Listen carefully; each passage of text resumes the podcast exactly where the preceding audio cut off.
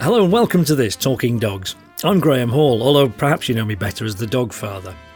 I've been working with dogs for more than 10 years, and for the last few of those years, I've been helping exasperated dog owners on TV's dogs behaving very badly. I'm determined to make sure as many humans and dogs as possible live happy lives together, and that's why I'm bringing even more advice and the odd funny story to you on this podcast.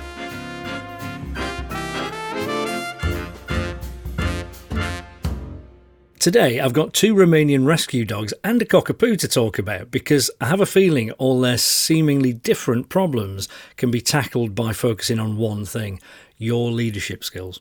I want to talk you through how to be the leader of your dog pack, and that might mean a little bit of what you think is tough love if you're the type of person who likes to spoil your dog. What that doesn't mean, though, is being a bully. There's a big difference. Let's have a think about what kind of leadership dogs respond to the best and why. Actually, I'm going to let you into a little secret. It's pretty much the same as the kind of leadership that most of us respond to, i.e., we don't like it when people go over the top bullying and screaming and shouting and respect my authority and all that kind of thing. But we also don't like people who are a wet weekend, really. We, we need sort of guidance. We need somebody to sort of set the direction we're going. It needs to be nice and clear and it needs to be consistent. If that rings any bells, you've heard people talking about dog training and consistency since, well, since Barbara Woodhouse was a girl. Have a think about the best boss that you ever worked with, right? Or uh, if you're a student, perhaps the best teacher you can bring to mind, the one that had sort of just a nice, calm control of that classroom and everybody was learning stuff. That best leader was probably somebody who was was calm, didn't have to scream and shout to get things done, was very clear at what they thought was going to happen next. Right, they had a really good idea of what their rules were, and they could communicate that to everybody in a way that was really clear. So you would say of a boss like that, yeah, you know where you stand with him or her. You know, nice person, nice to be with, interestingly, attractive in the genuine sense of the word, that people are attracted towards them like magnets but you wouldn't want to mess with them either. Um, and then everybody realizes that actually nobody's seen anybody be that stupid because you would know that you were you, you were going to cross a line. So there was never any need for any certainly no retribution that kind of thing. So that comes from having a very good idea of what you think the rules are and applying them consistently all the time. But also, really, you need to be the one with your dog in particular that's leading things, that takes the initiative, and not the one that's been told what to do by your dog all the time. People talk about being a pack leader quite a lot, and I think it's got itself a bad name. So it's a phrase that I, to be honest, shy away from a little bit because people are inclined to think if you're talking about being a pack leader, you're, you're talking about dominance and and and ruling, ruling with a rod of iron, so to speak, and all that kind of thing. And it's it's absolutely not about that. But a leader whether you're a human or a dog, is the one that others want to follow. Want to follow, notice, willingly. Yeah? So, why is it kinder to set boundaries? Well, because then we all know where we stand. If you're really clear with your dog, no, don't do that. Yes, do do this, then that helps. It's actually kinder to set those boundaries and stick to those rules because then we all know where we stand. So let's have a talk about what happens when you spoil a dog. And what do I mean by spoil a dog, right? Basically, give them everything they want all the time, right? Uh, we know what a spoilt child looks like. So in the dog world, it boils down to here, give, give me a treat. Yeah, go on then. Um, here, play with me. Yeah, okay. Throw, here, throw this ball for me. Yeah, okay. Bring it back. Throw it again. Throw it again. Throw it. Again. For goodness sake, I'm trying to watch the text. Throw it again. Okay. Um, food time. Food time. Food time. Six o'clock. Okay. Yeah. All right then. Yeah. Look, walkies. Walkies. Okay, it's walkies time. I know. So that's a dog when you think about it, leading the situation. That's a dog taking the initiative. A great question to ask yourself is in any situation when you're interacting with a dog, who's leading this and who's following? And you'll often find that the dog's really clever at working out how to lead you and you will willingly follow. It really ought to be the other way around. So, of course, I'm not saying never fuss your dog. Um, I'm not saying never feed your dog, of course, never take your dog for walks. That would be ridiculous. I am saying do it on your terms. So, if your dog comes up and says, for example, here's a good one um, toilet, toilet, let me out, let me out the back door, need to go to the toilet. The way to think of it is okay, overnight you can go for about eight hours. You can certainly go for a couple of minutes until the commercials come on the telly, so you'll just have to wait. So, you, you know that th- I remember being in the back of the car as a kid on the way to holiday. It's like, Mum, Dad, we need to go to the toilet. Well, we've just passed the services. You'll just have to wait. It's 15 miles to the next one. And sure enough, we waited and that was fine. it could be a bit like that with your dog. The principle, of course, is it's like, no, no, I'll do that in a minute. So you can wait for a couple of minutes. I don't need to get to that French door in a few seconds just because you told me to. Because you can begin to see what happens there, can't you? Many, many times a day, dog says to you, Here, you, human, do this. Yeah, okay, dog. Do that. Okay, dog. Do that. Okay, dog. And then later on, they do something that you don't like. You're trying to tell them off. The dog's looking at you thinking, Oh, I think you'll find you do what I tell you. There's a little urban myth around leadership, which is you always have to go through a door or a gate first. Hmm. Now, because I've said urban myth, you can probably see where I'm going with this one. I don't think it's quite like that. It's not who goes through the door first, it's who decides who's going to go first. So, back in the day when I had two big Rottweilers and a, and a, and a Land Rover, and a sort of double cage in the back of the Land Rover, there was no way I was jumping in the back of that cage in the back of the car before I got the dogs in just to prove a point. Ridiculous. Obviously, I sent them, but they didn't jump in until I asked them either. So they'd be sat there sitting nicely, bless them, open the dog, go on then, in you go. And in they go. But I led that, even though I wasn't in front. So it's not who went through first, it's who decided it.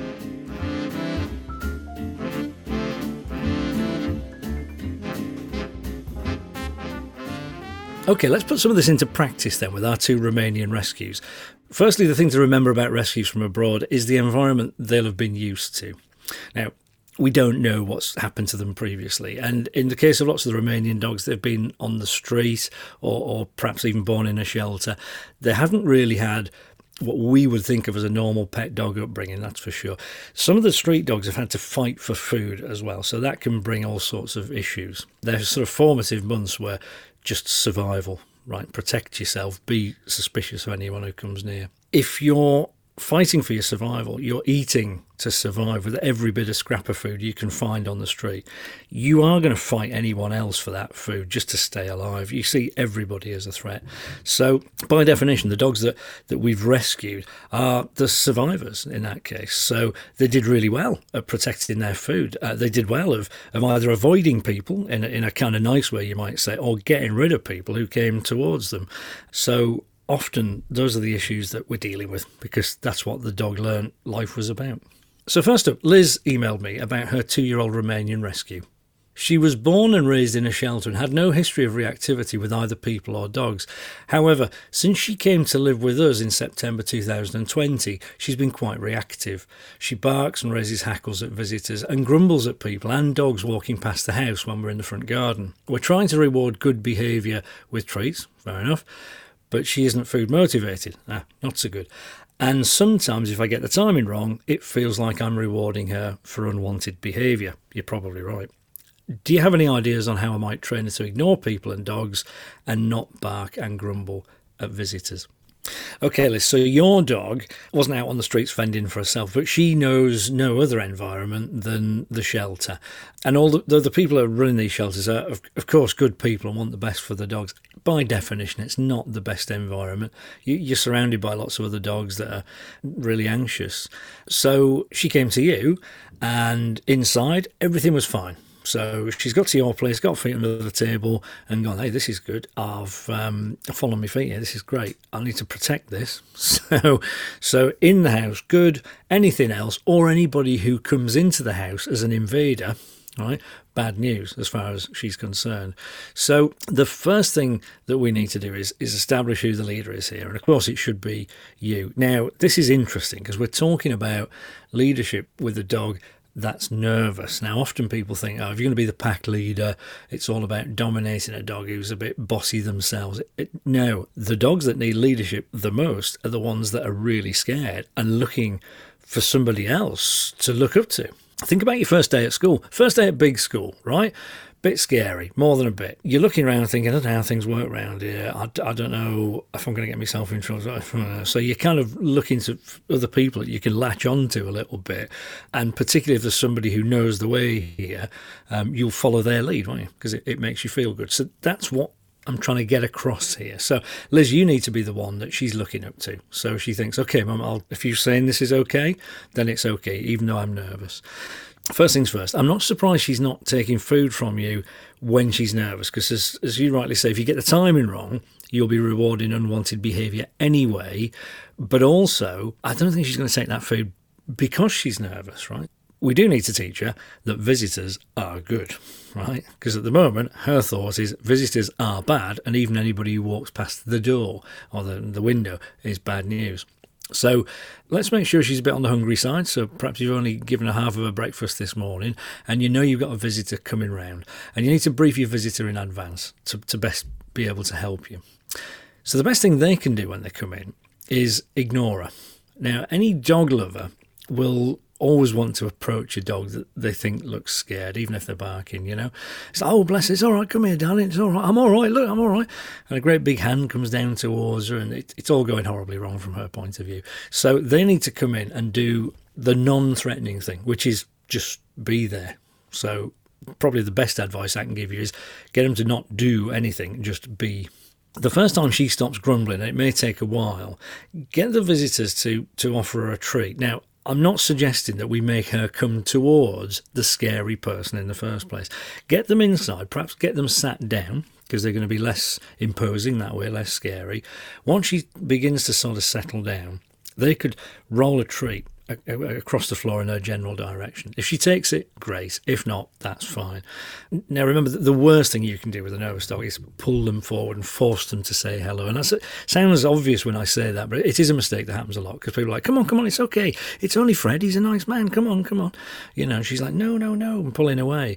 So don't do that. It needs to be despite what I'm saying about leadership, this one does need to be on her terms in the sense that there's a, a, treat bounce towards it. She comes forward and goes, Yeah, okay, I'll take that. Fair enough. The key thing about this technique is that in order to get the treat, she has to come forward a little bit. So she's maybe just moving an inch or two forward towards that scary person and getting a treat. And of course, the, the, the connection we're making here is look, this person is prepared to give you some of their food, but you've got to do something to get it, which is not much, just move forward a tiny little bit. The things that we're trying to reward are curiosity. So we don't want the, the visitor walking around the house when the dog's grumbling and growling because that's going to make the association that the person's going to leave if she grumbles. So the message is nice and clear. Going back to that clarity thing in leadership, your message, if you could speak to her in doggy Romanian, would be it's okay. This person isn't a threat. I'm all right with them. So your demeanour, by the way, is quite important right? And you'll discover that grumbling and growling will not make them leave. That's not going to happen. But on the other hand, if you just calm down, you might discover that they're a nice person, really. But it puts you in a leadership role. You are the one now in control of what's happening.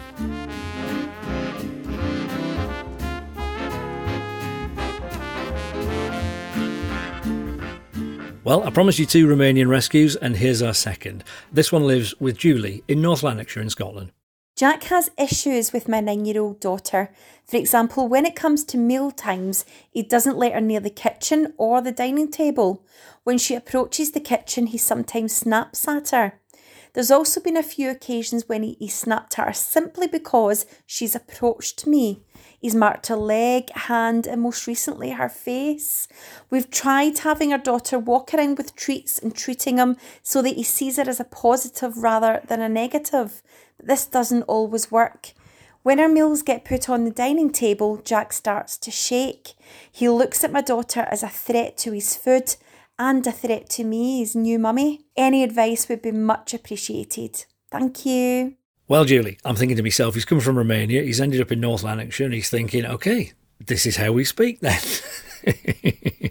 so we got a collie cross who speaks with a Scottish accent, half, half Scottish and half Romanian.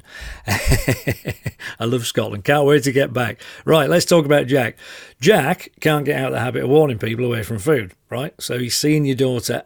I think perhaps there's a bit of a leak weak link in the chain, maybe. He's decided that your daughter he can get rid of and get, get her away from the food. So, bless him. Every time the food's going down, he's starting to shake because he's like, ah. Uh, and, and shaking, interestingly, is often a sign that the brain's doing two things at once. So, in one sense, he's going, go forward, get the food, need to survive, food, food, food. In the other sense, he's going, whoa, bad things happen when food goes down, bad things happen, scared, right? Back off. So, in very quick order, the shaking that you're seeing is his brain, in a sense, going, go forward, go back, go forward, go back, go forward, go back. So we need to turn that around in a nice way. Sometimes it's really difficult to pick out why a dog might be listening to one person or, or not the other. It seems from what you're saying that um, he really has picked up on, yeah, you're his new sort of dog mummy, you're okay, he's going to look up to you. But quite wrongly, really, he's decided that your daughter's a threat and he's going to get rid. So we need to get across to him that no, actually, um, she's fine. She's allowed to be around and she's not a threat. Now, the way to do this, I think, is to tackle that last bit that your daughter is not a threat. So I've got a nice little technique for you. We're going to put an empty bowl down, right? Normally, you put a bowl down, it's got food in it, it. So if he goes towards his, his food and starts to eat, anybody approaching the bowl, he reasonably assumes is going to take his food away from him. So there's a conflict there already. So let's take away the conflict, put an empty bowl down. So he's thinking, um, hang on a minute, I think you've forgotten something, right? And then you get your daughter to walk up with a, a small handful of food and drop it in. So she's adding food. By the way, if he's still looking uh, a bit grumbly at this stage, you could start that habit going. So he begins to realise, oh, hang on a minute, if people approach my bowl, they're going to give me some food. They're going to add food, not take it away. We've reversed everything. Where we want to get to is that your daughter is the one who's coming in and going, "Yep, yeah, there's a handful of food," and then walk away again. Allow him to eat it in peace, you know. And then he hangs around and goes, um, uh, "Call that breakfast?" Yeah, yeah, have a bit more. So she comes back in, goes, okay, you can have some more now. So let's rename him. He ain't he ain't Jack anymore. He's Oliver Twist. Please, sir, may I have some more? yeah, you may. So we've taken out any potential conflict. Uh, we're not stood over him telling him off for growling or anything like that. We're simply reprogramming him that somebody approaching your bowl, and particularly your daughter, is good news. But we're doing this on our terms. That's the nature of leadership.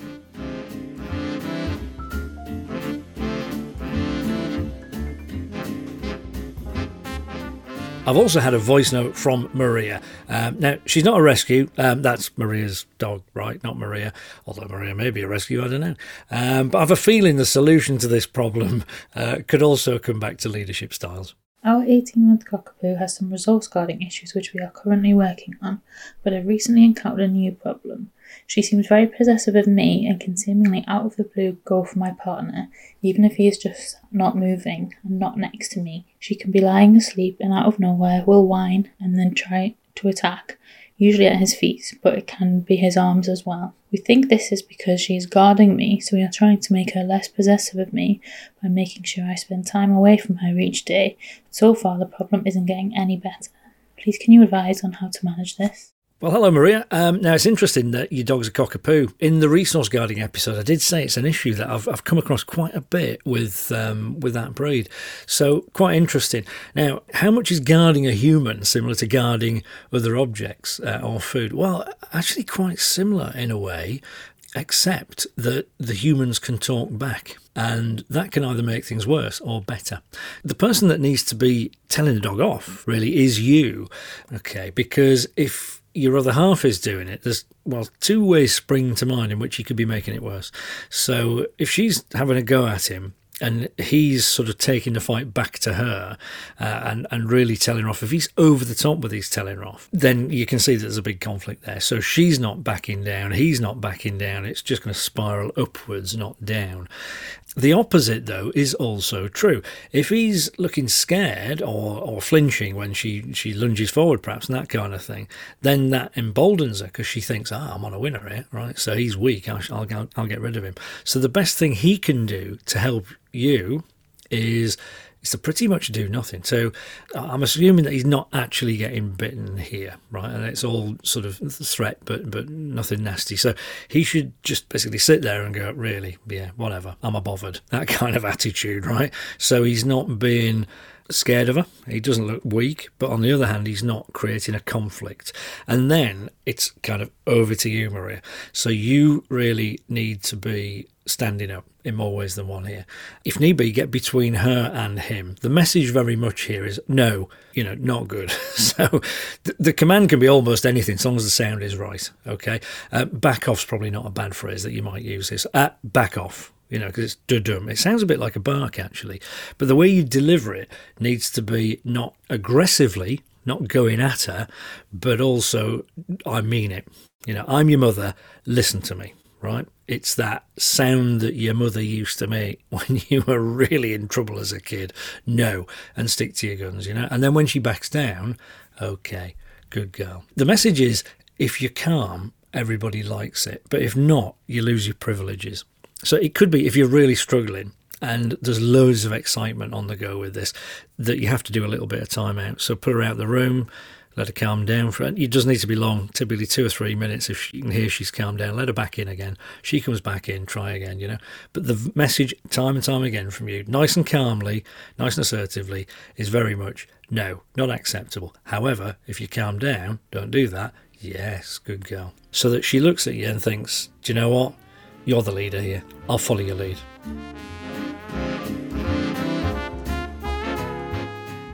Well, thank you so much for joining me today. Uh, I hope that's given you some confidence to take the lead in your household. Uh, I really want to hear about your dog and any struggles that you might be having with them. Do you feel like you've tried everything? I might just be able to suggest something new. So do send me a voice note to talkingdogs at avalonuk.com and I could be answering your question next week. Please do rate, review, and subscribe to the podcast so that we can meet up again very soon for some more stories and training tips. Look after yourself, your loved ones, and of course, your dogs. Bye for now.